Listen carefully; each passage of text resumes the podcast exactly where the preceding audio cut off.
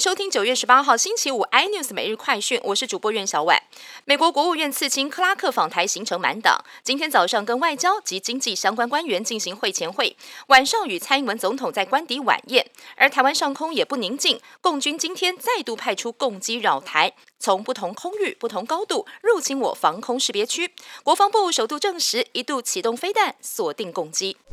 立法院正式开议，行政院长苏贞昌到立法院报告美猪议题，蓝营立委带了大型猪只模型到现场抗议。国民党立委蒋万安轰蔡政府双标准，苏贞昌则反呛蒋万安说：“你以前吃美猪有出过事吗？”苏奎表示，台湾想外销猪肉，如果不想开放符合国际标准的猪只进口，这样是无法跟国际谈判的。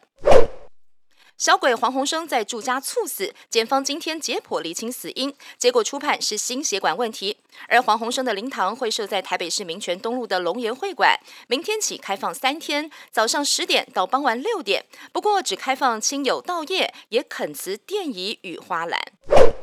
全联福利中心再攻下一城，拿下国防部最大军种陆军服装公售站伪商经营案。订单金额高达五十二亿，外界解读全联抢下了陆军服装攻售战的标案，应该是会更着重在军用品上，以及相关吃喝用品的零售市场上。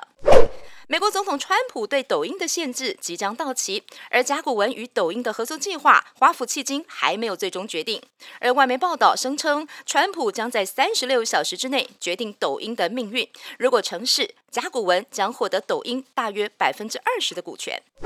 更多新闻内容，请锁定有线电视八十八 MOD 五零四 iNews 最终晚报，或上 YouTube 搜寻三立 iNews。感谢台湾最大 Podcast 公司声浪技术支持。您也可以在 Google、Apple、Spotify、KKBox 收听最新 iNews 每日快讯。